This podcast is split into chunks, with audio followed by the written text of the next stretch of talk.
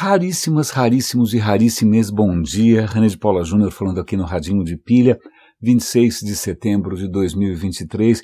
Sem passarinhos ao fundo hoje. Vamos deixar que os passarinhos sejam uma surpresa eventual. Nos dizem que eu acordo extasiado de madrugada com alguma outra ave canora. Senão o passarinho vai virar carne de vaca, vai perder qualquer fator surpresa, ele vai se tornar absolutamente invisível.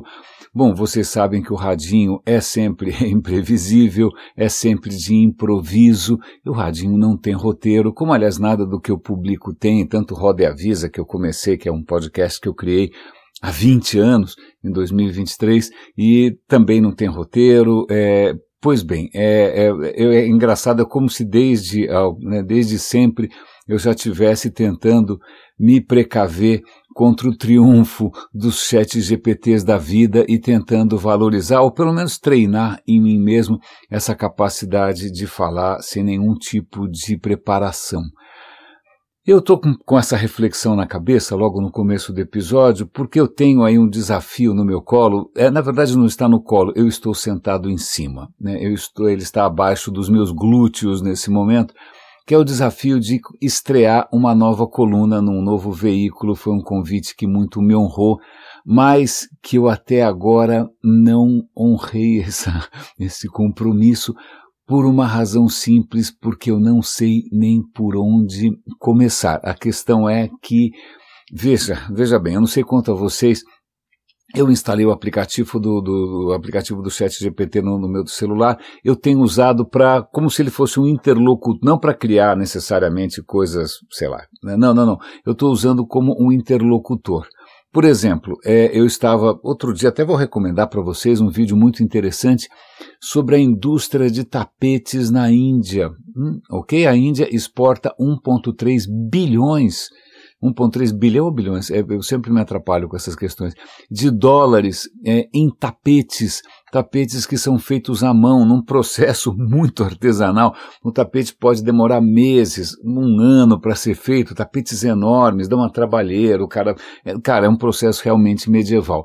E eu estava lá assistindo o vídeo e eu não tinha parado para pensar, pensando só, tapete índio, eu nunca tinha pensado nisso, mas aí o vídeo dá uma pista da, da, da, da onde vem essa tradição. Eu já comentei com vocês aqui, uma boa parte da Índia ela foi dominada pelos moguls. Moguls são mongóis com uma trajetória um pouco diferente. Mongóis Vale lembrar aqui Gengis Khan, Kublai Khan, pois bem, teve outras, a dinastia foi se espalhando, teve um outro líder chamado Timur, que ficava lá mais para o leste, já mais perto da Turquia. Bom, eram povos nômades que de repente conquistaram ali uma boa parte da região e conquistaram a Índia também. Vale lembrar que o Taj Mahal, que já compareceu aqui no Radinho várias vezes, não é necessariamente um, sei lá, um primor da cultura hindu, pelo contrário, ele é uma herança mogul, ele é uma herança de um povo que era muçulmano, que não era hinduísta. Pois bem, então a cultura mogul, ela que introduziu na Índia a questão dos tapetes por causa da Pérsia. Aí isso foi meio vago e lá fui eu para o Jet GPT e fiz uma pergunta simples por que, é, qual a, a, por que que os, bom, eu não lembro como é que eu perguntei, eu perguntei por que que os moguls introduziram a, ta, a tapeçaria persa na Índia. Cara, a resposta foi espetacular, explicou as dinastias, explicou que na verdade o Império Mogul é, é, acabou recebendo ou absorvendo muitas influências, tanto que a língua oficial do Império Mogul era o persa, não era o hindu, não era o árabe, não era nada, era o persa, a técnica administrativa era persa, é, muito da, da, arquitetura e da arte também tinham influência persa, e daí vem a, a, a, eles trouxeram, acho que artesãos da Pérsia para fazer tapetes lá para os imperadores moguls. É, tapete persa, isso é uma coisa que já é um pouco mais, né, todo mundo sabe a respeito. Veja, eu usei o chat GPT para isso. Né? Ontem eu usei o chat GPT porque me deu uma, sei lá, um branco e aí eu perguntei para ele se fótons não é fótons, fóton, fóton, fóton, que não tem massa, que em princípio é a velocidade da luz, exemplo, se o fóton distorce o espaço-tempo. a resposta do chat, do chat GPT foi primorosa. Então eu tenho usado aqui e ali como para tirar dúvidas rápidas. Hoje mesmo eu, isso vai fazer sentido daqui a pouquinho, eu dei uma leve validada ali com relação ao número de vítimas da ditadura do Chile. Na boa, para esse tipo de pergunta factual, eu tenho recorrido mais ao chat GPT do que ao Google, né? De vez em quando, se a resposta for um pouco esquisita, ou se eu for capaz de perceber que a resposta é um pouco esquisita mesmo, eu vou validar no Google, mas ele está, é, acho que é pela primeira vez, eu estou sentindo meu smartphone smart. Então veja, eu não estou usando a capacidade dele de inventar ou de criar, estou usando simplesmente a capacidade dele de condensar o conhecimento e conseguir transmitir para mim, tá? Mas é nessa, foi uma longa né, digressão, mas é que, veja, cá estou eu aqui diante do desafio de ter que criar alguma coisa do zero. Eu me recuso a, a, a usar qualquer tipo de artifício, seja chat GPT ou qualquer outra coisa dessas, para fazer essa lição de casa, porque eu quero fazer alguma coisa que seja original, mas eu estou me deparando com um problema bastante é, é, de, intragável, que é a sensação de que não adianta nada, né? Porque tem uma, uma, uma é, é, quase uma, sabe aquela história de depressão pós-coito, né? Felizmente eu nunca padeci disso, mas parece que tem gente que depois do orgasmo fica meio deprimida. Felizmente isso nunca me afetou, ufa, pelo menos isso. Mas é, para mim tem uma coisa parecida do ponto de vista criativo. Muitas vezes eu produzo alguma coisa que eu acho que vai ser, sei lá, vai ter repercussão, né, que vai fazer diferença, que de repente vai despontar, né, que agora sim, né, finalmente eu acertei a mão e normalmente o resultado é como sempre, pequeno, medíocre. Você sabe que o meu lugar aparentemente é a cauda longa, e, e, a absoluta falta de repercussão me deixa bastante desanimado por algum tempo. É um efeito passageiro, né? Eu acho que a minha compulsão de produzir conteúdo é mais forte do que a minha própria meu próprio desânimo, então eu acabo voltando a produzir é, aqui com vocês, ou seja, nas minhas newsletters, mas tem, tem sempre esse efeito. Então, quando eu consegui, o que para mim foi uma conquista, foi não tem no Oscar, não tem aquele prêmio que é o Lifetime Achievement, né, conquista de uma vida inteira, né, é, pois bem, quando eu consegui entrevistar a Natália Pasternak e o Carlos Orsi, eu falei, pronto, agora eu posso morrer sossegado. Ok, o vídeo teve algumas centenas de views, não foram milhões. Tá? Quando eu consegui, sei lá, gravar, tal coisa, fui lá no Cívico, gravei com o Rogério. Aí quando você vai ver os números, né, os números que são orgânicos, eu não invisto em anúncio, eu não tenho um seguidor fantasma, é tudo orgânico, é tudo como eu acredito que as coisas deveriam ser, como as coisas eram antes dos algoritmos, como as coisas eram antes dos marqueteiros digitais, malditos, bom, desculpa. É, mas, pois bem, é, é sempre a mesma, vai fazer blop, aquela coisa que cai e não, né, e não ressoa. Então isso acaba as, me provocando é, um certo desânimo. Então acho que é por isso que eu estou com uma tremenda dificuldade de dar o primeiro passo nessa oportunidade, porque dá a impressão, é, e eu tenho que vencer essa impressão, claro, um, que eu não tenho nada de interessante a dizer, porque afinal é, os números comprovam que realmente a probabilidade de que alguém ache graça nas, nos meus devaneios é baixa, por isso que vocês são raríssimas, não é? E em segundo lugar, porque é, que diferença faz quando você está literalmente nadando contra a corrente né, do entretenimento barato, nadando contra a corrente de robôs que fazem exatamente aquilo que te agrada, né, como é que você tenha. Mas aí você fica pensando que milagres acontecem, não milagres religiosos, não, não, não, não isso não. Né, mas que de repente o improvável não é, é só improvável, não quer dizer que ele seja impossível. Quem sabe, né? Eu, já comentei ontem com vocês que se o Leandro Carnal é pop, se o Atila Yamarino é pop, se a Natália Pasternak estava né, na lista dos não, os livros mais vendidos da revista Capricho, então, é porque temos que perseverar. Desculpa essa longa introdução. Bom, pelo menos vocês sabem agora que, é, pelo menos você tem um, vídeo bacana para assistir sobre a produção de tapetes na Índia. Mas eu comentei muito rapidamente aqui sobre a história da ditadura chilena. Ontem eu ouvi o segundo episódio do The Rest is History sobre o golpe na, no Chile. E eu acho que vale a pena compartilhar com vocês alguns aprendizados meio desconcertantes. Né? É, eu tinha a impressão, acho que faz parte também da narrativa da esquerda, né, que o que aconteceu no Chile foi né, uma grande tramóia do, imperialismo americano que pôs não sei o que no poder e os coitados dos chilenos eram apenas marionetes, enquanto né, os, os gringos, os yankees estavam ali puxando as cordinhas maquiavélicos. Bom, a questão é, sim, os gringos tentaram puxar várias cordinhas, os gringos colocaram dinheiro ali, assim como a União Soviética também tentava fazer a mesma coisa na América Latina inteira. Mas acontece que o que aconteceu no Chile é mais complicado, mais interessante, mais perturbador do que tudo isso. Vamos lá, como eu havia comentado já com vocês, só para fazer aqui uma leve retomada, o que acontece? O Chile era um país na América Latina bastante estável. A Argentina tinha um golpe militar atrás do outro, o Brasil não fica atrás.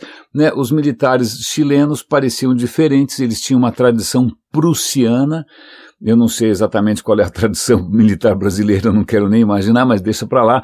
Mas eles pareciam ser muito mais conscientes do seu papel, eles não estavam envolvidos em cargos públicos, eles inclusive ganhavam pouco, né, comparando com os outros, né, o, o capitão Cid, Bolsonaro, né, do, do, não, não, não, não, não, não, não, não, ganhavam pouco não é? Então, o Chile era um país relativamente estável, o que comprova a minha tese de que quanto menos milicos, né, quanto menos você alimentar, que nem, não tinha, como é que chamava aquele filme que, que era aqueles, aquelas criaturinhas que você não podia alimentar à noite, senão ela, gremlins, é mais ou menos como gremlins, se você alimentar o gremlin, ele vira um monstro. Então acho que é isso que, que o Chile estava mantendo os caras numa dieta bastante tranquila. Então o Chile estava indo bem, mas o que acontece é que surge uma figura no Chile que era bastante nova no cenário latino-americano, que era um candidato socialista, não necessariamente comunista, socialista, vale lembrar, que é o Salvador Allende, que começa a concorrer à presidência e cada vez chegando mais perto, e eu comentei com vocês que isso deixou os americanos de cabelo em pé. Né? O Kennedy estava tentando mudar um pouco a, a, mentalidade americana e falou: olha, a gente tem apoiado aí cada tirano, cada figura horrorosa de extrema-direita, não vamos fazer isso, porque quando a gente apoia a extrema-direita, isso acaba favorecendo a esquerda, querendo ou não, porque imagina, ah, os, Estados Unidos estão apoiando ditadores, né, o fascismo, etc e tal. Então vamos apoiar gente de centro, vamos apoiar gente reformista, não gente revolucionária.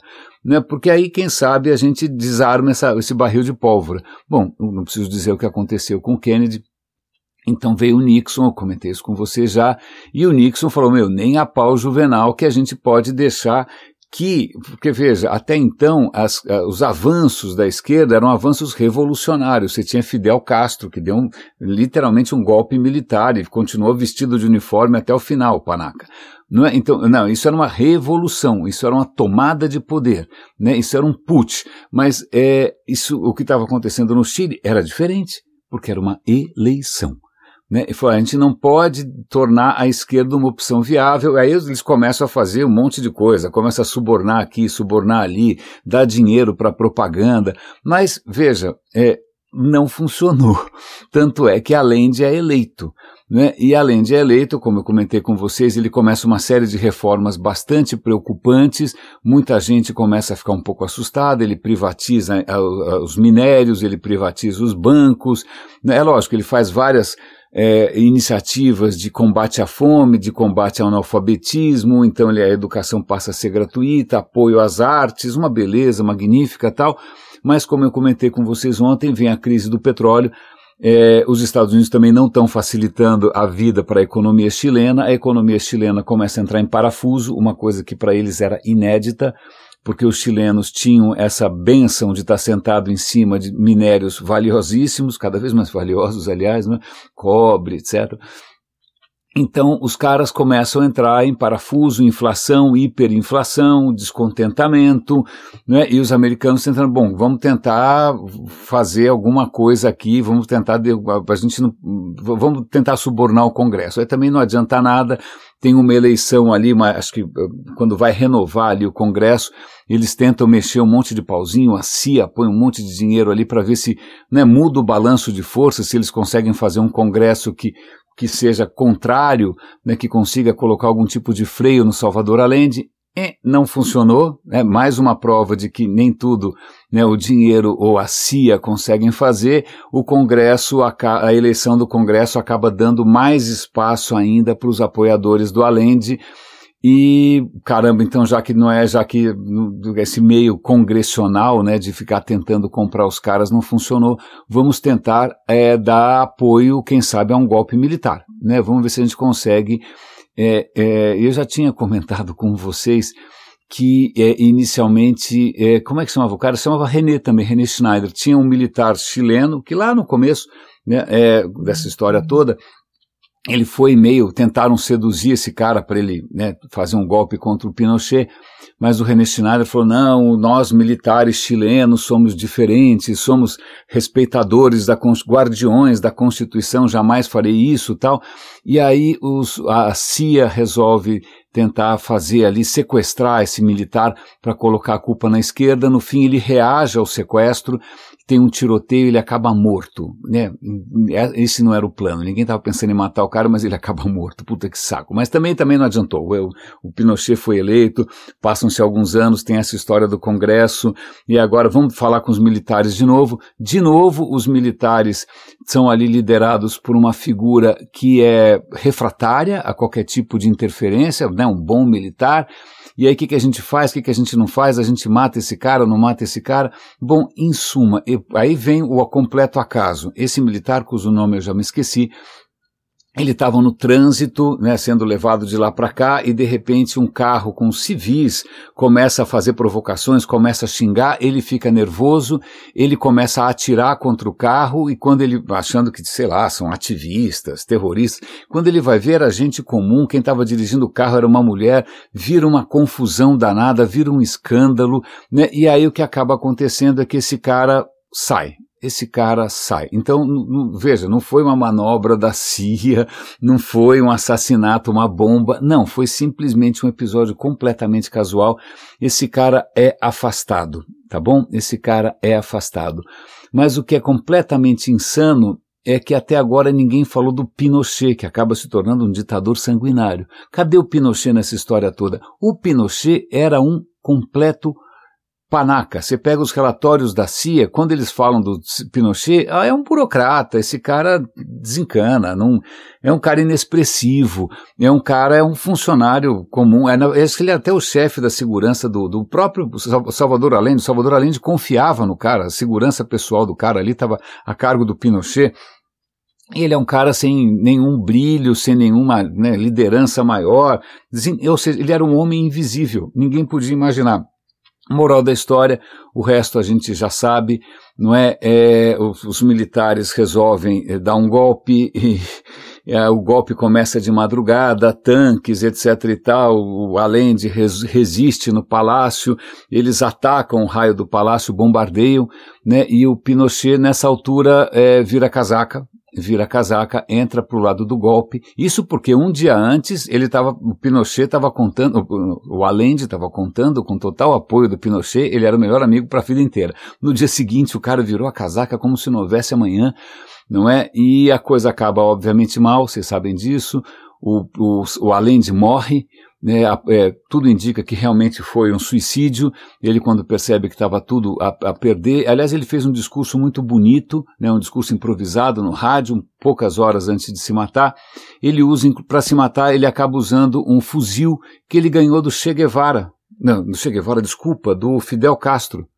Veja, que que tá, como é que é o Fidel Castro? Ah, então, então, Fidel Castro se encanta com o socialismo chileno ele vai visitar o Chile, realmente fica encantado, ele é, fica lá uma semana, acaba ficando três semanas, né? quase quatro, quase um mês ele fica no Chile.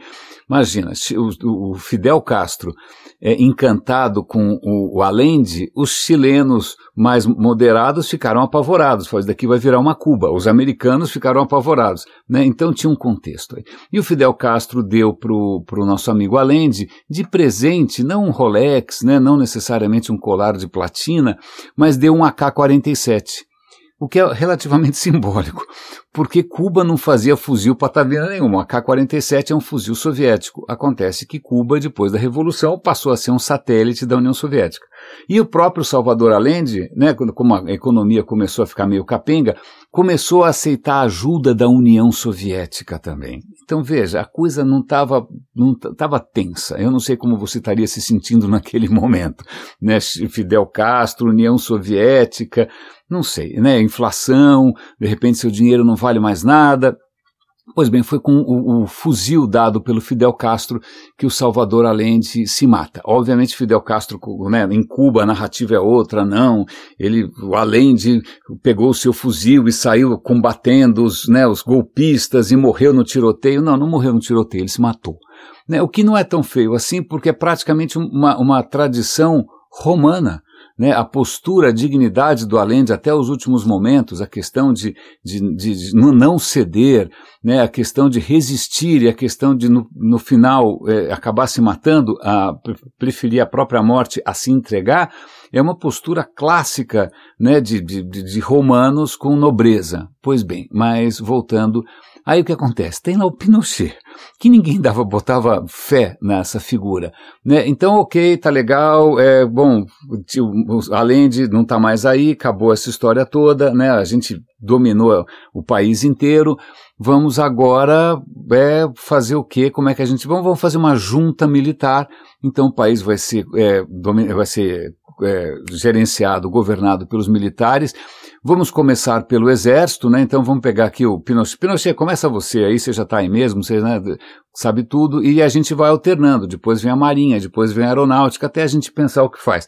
Nessa hora, né, aliás, isso me faz lembrar um saudoso amigo, amigo querido, né, que dizia o seguinte: quando você quer conhecer alguém, é só você dar poder porque é, você só conhece alguém quando essa pessoa tem poder. E foi o que aconteceu com o Pinochet. A hora que ele sentou no trono, ele não largou mais. Então aquela história toda de junta, etc. Não, não, não tem junta, não tem nada, sou eu. Ele instaurou um culto à personalidade, deu para ele uns títulos, capitão, máximo, líder da pátria, aquelas coisas malucas, né? E começa uma uma perseguição implacável, e aí que vem essa história, né? Os, os, militares chilenos, que eram nobres, que eram constitucionais, o militar ele é treinado para matar e para obedecer, né? Então o que começa é um dos períodos mais sangrentos da América Latina, é, o chat GPT confirmou hoje de manhã 3 mil mortos confirmados, né?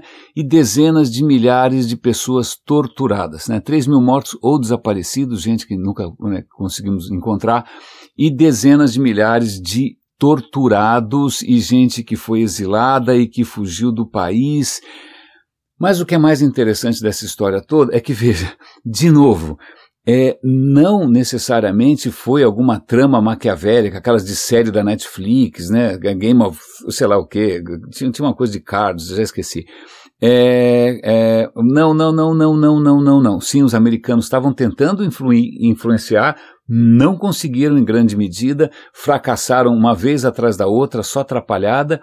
É, aí você tem o absoluto acaso faz com que um militar moderado faça uma besteira e seja forçado a, a descer da posição. O segundo é um cara que nem os americanos jamais botaram uma ficha nesse cara, que era o Pinochet, e quando esse cara desabrocha, ele é praticamente a flor da morte. Né? Ele vai ficar aí décadas, décadas, a gente já comentou que ele já estava ali meio velhinho, ele vai fazer um tratamento em Londres, e aí o Tribunal Penal Internacional o condena, ele, né, a Espanha pede a extradição. Eu estou lembrando a história do Tribunal Penal Internacional, porque obviamente estamos aí com Putins e Bolsonaros, né, né provavelmente com um certo receio de entrar pela, pelo, mesmo, pelo mesmo buraco. Mas, pois bem, é, eu gostei de aprender um pouco mais sobre essa história. O que me impressiona de novo é, como sempre, né, é a capacidade que é, organizações humanas têm de se virar máquinas de morte e de extermínio só porque virou alguma chavinha, porque virou a bandeira ou porque alguém deu carta branca para você fazer o que você quiser em nome da obediência E o que você tem era um país civilizadíssimo, um país promissor, o último país que você imaginaria ter uma ditadura, um país que olhava e falava, não, nós somos diferentes da Argentina, nós somos diferentes do Brasil, imagina onde já se viu é, é, acabar entrando por esse caminho horroroso. Né? Vale lembrar que eles, como são ingleses, os apresentadores do podcast, eles se lembram com vergonha da Margaret Thatcher elogiando o Pinochet como um aliado britânico. Mas por que, que ela estava elogiando o Pinochet? Tem um contexto aí. Quando houve a Guerra das Malvinas, né, o Pinochet, vale lembrar que a ditadura militar chilena odiava a Argentina e vice-versa, né, são dois povos que com uma relação um pouco tensa, e o Pinochet não só é, apoiou é, conceitualmente né, a, a, Inglaterra, mas apoiou materialmente. Ele forneceu ali suporte militar para a Guerra das Malvinas, que é um episódio bastante mal resolvido. E aí fica essa questão também que, que também me, me, me perturba um pouco, que é, vendo os noticiários, não sei se vocês ainda veem noticiários, pelo visto as pessoas desenvolveram, acho que se vacinaram, desenvolveram imunidade contra noticiários, não querem mais saber disso, mas os noticiários ontem davam notícia, que também é uma coisa que aparentemente está virando uma coisa em extinção, de que é, o Trump, é, se ele fosse, se a eleição fosse hoje, né, ele teria nove pontos a mais do que o Biden. e o que é mais perturbador ainda, o Trump é mais popular hoje do que ele era quando saiu. E que o que realmente desanima, e aí eu fico pensando o que, que eu vou escrever num artigo novo num mundo que é capaz de achar que o Trump é legal, né, que eh, mesmo na, na, no Chile hoje, se você perguntar para um, chilenos se o Pinochet foi um cara bacana ou se o cara foi um absoluto monstro, digamos que a opinião não é exatamente assim monolítica, vai ter gente achando que ele fez a coisa certa, porque afinal o risco do comunismo era muito maior, né, coisa que certamente você já deve ter ouvido em pizzas com amigos ou com a família, etc e tal, nesse né, esse fantasma de alguma de algum invasor estranho, né, justificando o terror doméstico.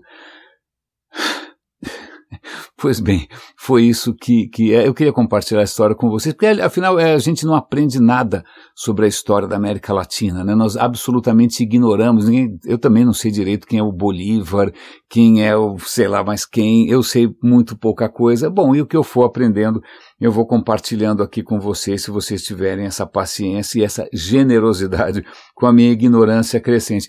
Aliás, falando em televisão, em séries, etc. e tal, é, é, uma coisa que é bastante interessante é você assistir séries de ficção científica é, quando o, o, relativo desrespeito, né, ou a relativa, digamos assim, é, é, licença poética com relação às leis da física, né? Então eu não preciso dizer que laser não faz barulho, né? Não faz piu-piu, laser não brilha no espaço, né? Não, você não vai ver um raio laser. Quando as naves explodem também, também não faz barulho. E também tem a questão toda de não tem mensagem instantânea se você tem a velocidade da luz colocando. Bom, tem uma série de coisas que, tudo bem, é, é, é o filme é divertido, mas do ponto de vista de ciência, é uma bola fora. Mas o que é muito interessante, eu estava vendo esses dias um, um, seriado, acho que na Amazon Prime, se não me engano, e os caras estão toda hora né, com um traje espacial, andando no espaço, andando em asteroides e tal.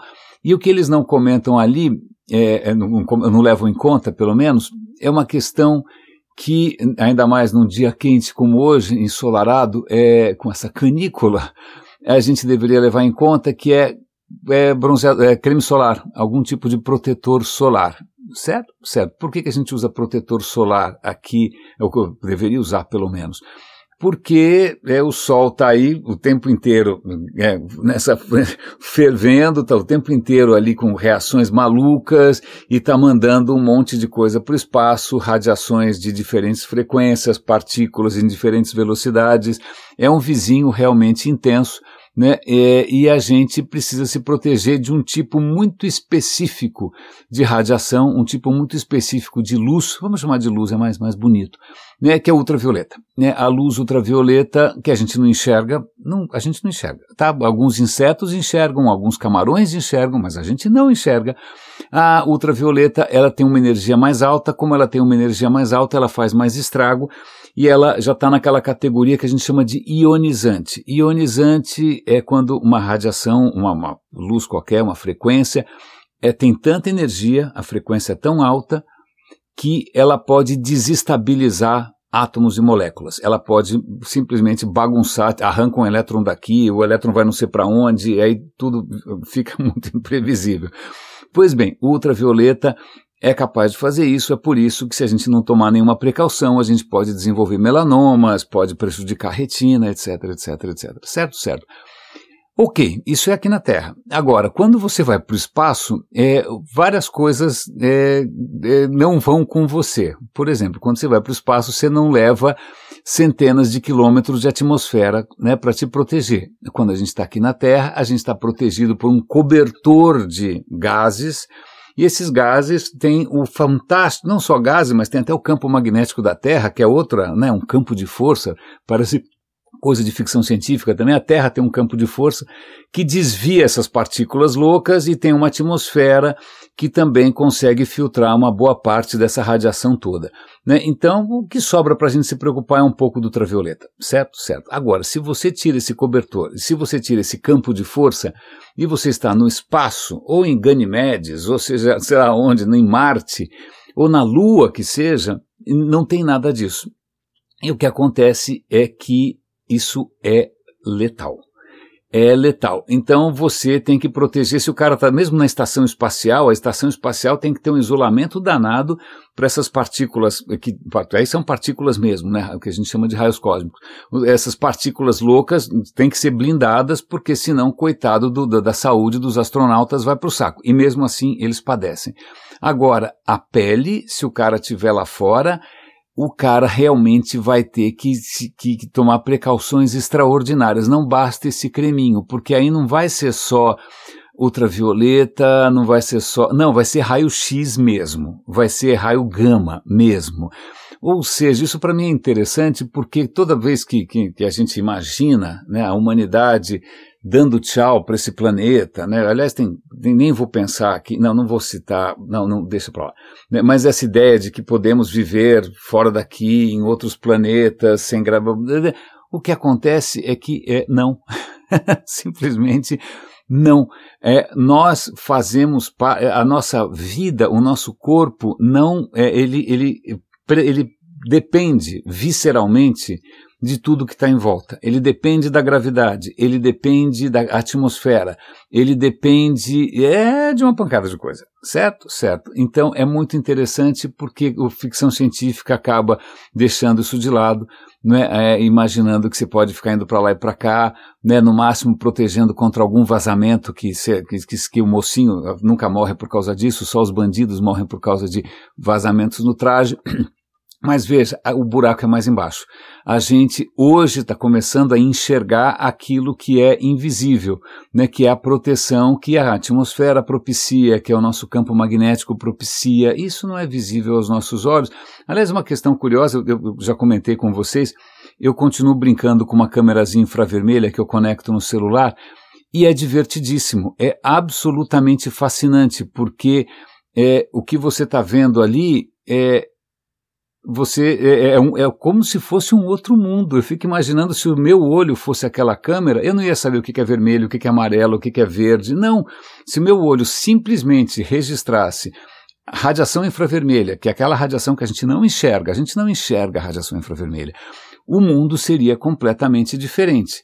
E é muito interessante porque, é, é, sei lá, eu posso pegar um cômodo inteiro, né, tá escuro, por exemplo, né, e eu vou achar que está tudo escuro, que não dá para enxergar nada. Se eu estiver olhando com uma câmera infravermelha, eu consigo perceber se algum aparelho está ligado, se alguém sentou em algum sofá, se alguém andou pelo chão, porque isso tudo tá, tá, tá ali, tá, é, tá, é que a gente que não enxerga. Desculpa se fosse uma pequena digressão, é, vamos, vamos voltar para um outro assunto aqui um pouco mais interessante. Eu estou falando aqui de chat GPT, inteligência artificial. Eu comentei outro dia do impacto ambiental que isso pode ter. Né? Eu comentei que quando você, sei lá, faz uma conversa com o chat GPT, ou pede lá uma lição de casa tal, é, essa, esse teu diálogo com o chat GPT pode ter é, jogado no lixo é, meio litro d'água Por quê? Porque o chat GPT depende de computadores, computadores esquentam, computadores que esquentam precisam ser resfriados, se eles precisam ser resfriados, eles precisam ser refrigerados e isso consome, entre outras coisas, água.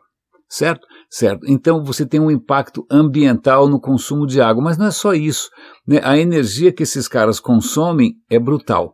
Eu me lembro, eu trabalhei um tempo no Yahoo, não lembro quanto tempo que eu fiquei no Yahoo, acho que uns dois anos. Né? E o Yahoo tinha, naquela época que não tinha inteligência artificial, né? mas você já tinha data centers, que são onde você tem aqueles servidores todos, servindo conteúdo para todo mundo. Eu me lembro que, que foi a primeira vez que caiu a ficha que isso requer megawatts de energia, megawatts. Então você, para construir um data center, você tem que co colocar o data center perto, enquanto um avião não sobrevoa, você tem que colocar o data center perto de energia elétrica barata, perto de alguma usina, porque senão a conta fica muito alta. Veja, eu nunca tinha pensado nisso, que um data center precisa estar próximo de alguma fonte de energia barata. Né? E o que acontece agora com, com. Imagina, primeiro que a internet cresceu brutalmente. Segundo, que agora você tem esses, esses robôs, essas inteligências artificiais que consomem uma energia louca. Né? Então, como é que a Microsoft, que está investindo pesadamente é, nessa questão, está apostando firme, né? A, a, próxima linha de computadores dele, a Surface, vai ser baseada também no, no, no Copilot e tal. Bom, é, como é que você faz com energia? Simples, nuclear.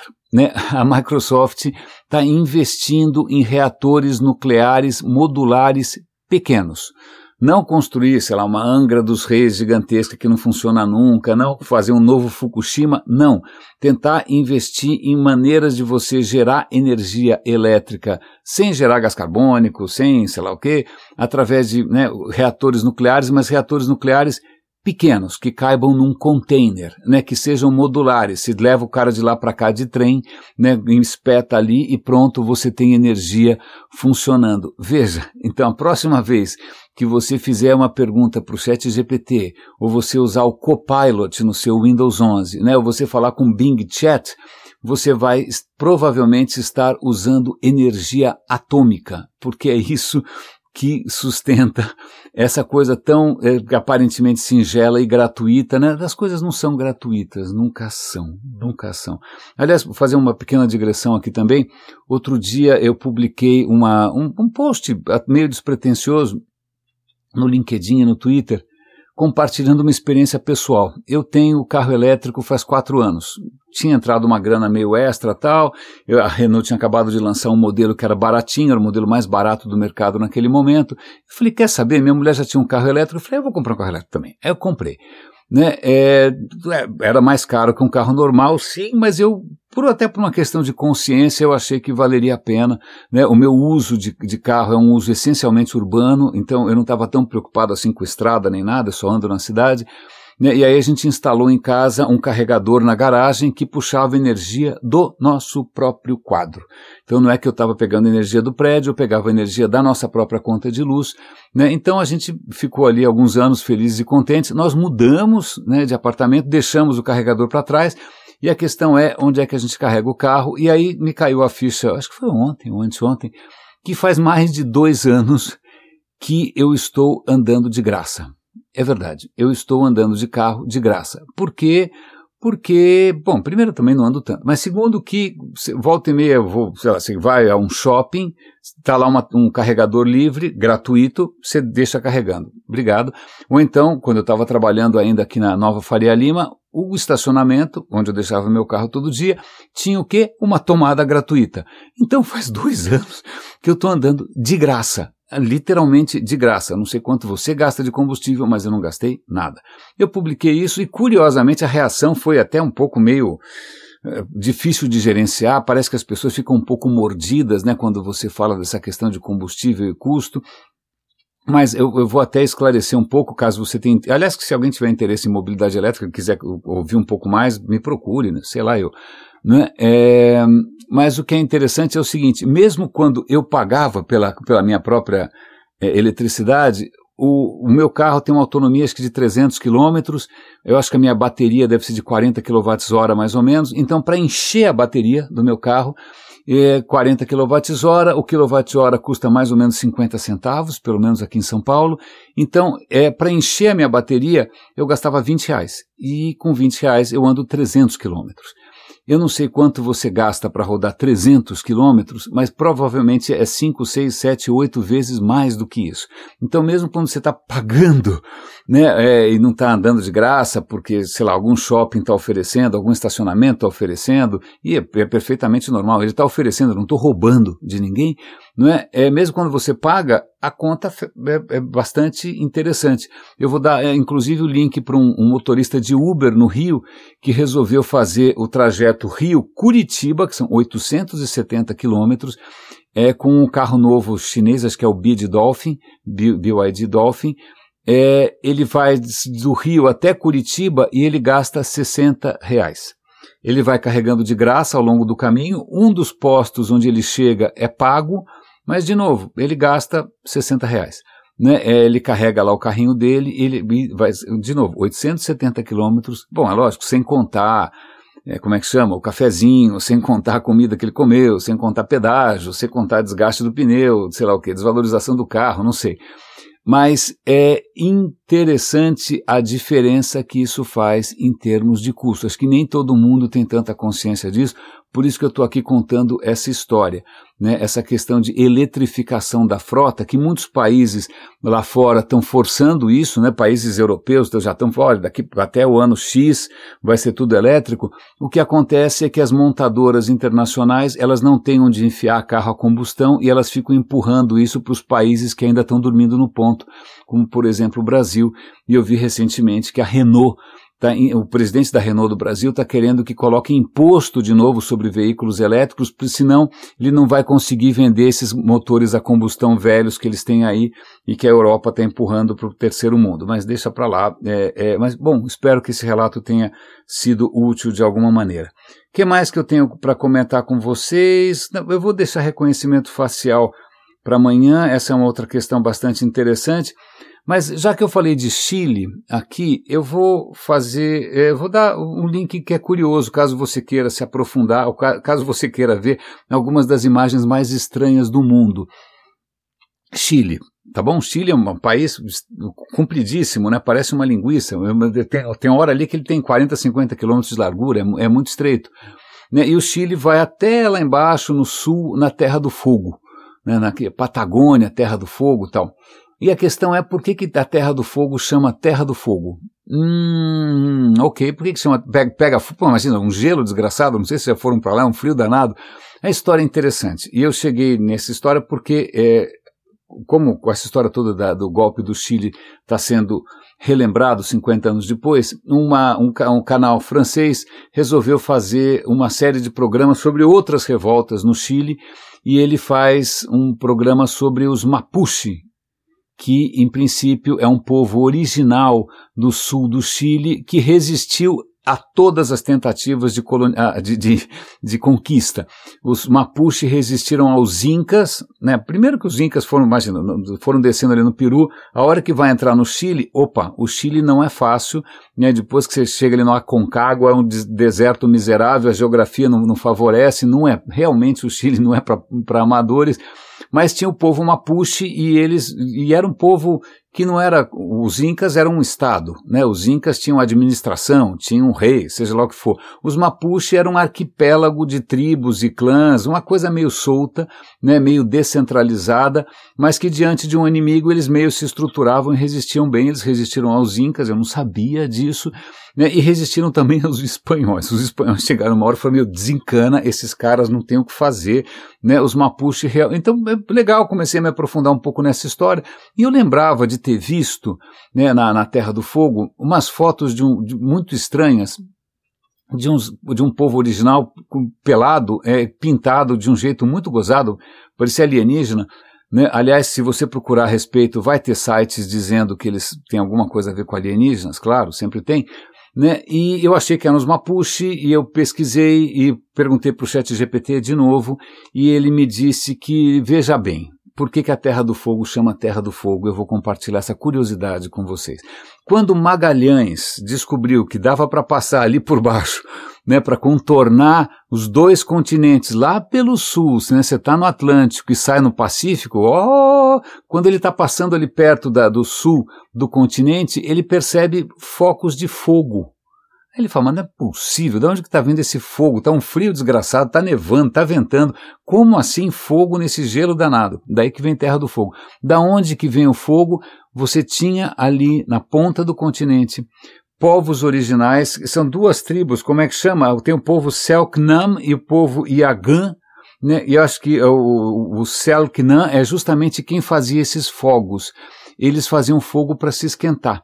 Mas o que é mais é bom, tem nada de não é nada brilhante, mas o que é mais curioso que eles viviam muita muita boa parte do tempo em barcos, era um povo de pescadores, e eles faziam fogueira no barco.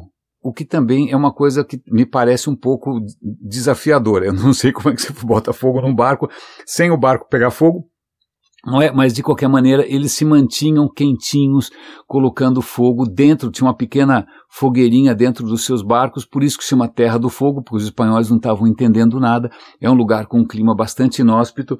E o que as fotos, eu vou mandar uma, uma foto que eu vou usar hoje no radinho, é justamente uma foto desses, desse povo pelado, não estou brincando, um frio horroroso, um frio macabro, né, e os caras estão pelados. É curioso porque eles desenvolveram várias técnicas para sobreviver ao frio, a maneira como eles se agachavam, viviam agachadinhos, é, eles desenvolveram também, aparentemente, acho que foi uma evolução né, biológica, um metabolismo mais alto, então veja, Terra do Fogo é simplesmente um nome que, que os espanhóis deram para aquilo que eles não entendiam, que era um povo que vivia é, naquela região pelado, apesar das condições inóspitas, né, que conseguiam colocar fogueiras dentro de um barco, que também é bastante curioso, não só porque né, o mar ali não é para peixe, não sei se alguém já passou por aquela região, o mar é muito revolto, né, e também é legal a gente resgatar um pouco a história desses povos, e um desses povos, infelizmente, é, foi extinto. Foi extinto por quê? Por causa do frio, não porque os colonizadores no século XIX resolveram premiar pessoas que matassem os índios, né? eles foram matados a prêmio, foram mortos a prêmio, foram assassinados a tiros, né? a gente exterminou um povo. Né? Hoje, os Mapuche ainda são uma presença bastante importante no Chile, eles têm voz política, os Yagam acho que também ainda existe, mas veja, o Selknam, que era uma, um povo da, praticamente na Idade da Pedra, que estava ali tranquilo e satisfeito por sete mil anos em condições absolutamente desagradáveis, não é? Eles foram exterminados, eles foram dizimados por uma campanha de limpeza étnica. Né? Então, quando você olhar hoje as notícias, caso você olhe as notícias, e você vai ver que há outras limpezas étnicas em andamento. Né? Os, os, a China tentando ficar livre dos uigur, o Azerbaijão tentando ficar livre dos armênios, não é? É, os curdos também estão sendo colocados em xeque, a gente percebe que a gente tem uma estranha vocação. Né? É só você dar, é só pensar um pouco na ditadura chilena, mesmo um povo bastante civilizado, é só você com, vir com alguma narrativa né, e com alguma desculpa bastante tranquila, que também te exima da responsabilidade, e o que a gente faz e não é um belo espetáculo. Então, é talvez por essas e outras que eu não sei exatamente por onde eu começo um texto. É, eu, vocês vão ser os primeiros a saber, tá bom? Caso eu consiga vencer esse meu pequeno é, é, bloqueio criativo, né, esse meu, é, meu desânimo em termos de criação, de tentar causar algum impacto no mundo que está cada vez mais encantado com consumo e com status, e com narrativas fantasiosas, é, eu aviso vocês. Raríssimas, raríssimos e raríssimos, muitíssimo obrigado pela atenção, pelo carinho, pelo apoio financeiro dado ali no coffee.com por 18 super raríssimas. Muito obrigado, cuidem-se, cuidado com calor e até amanhã.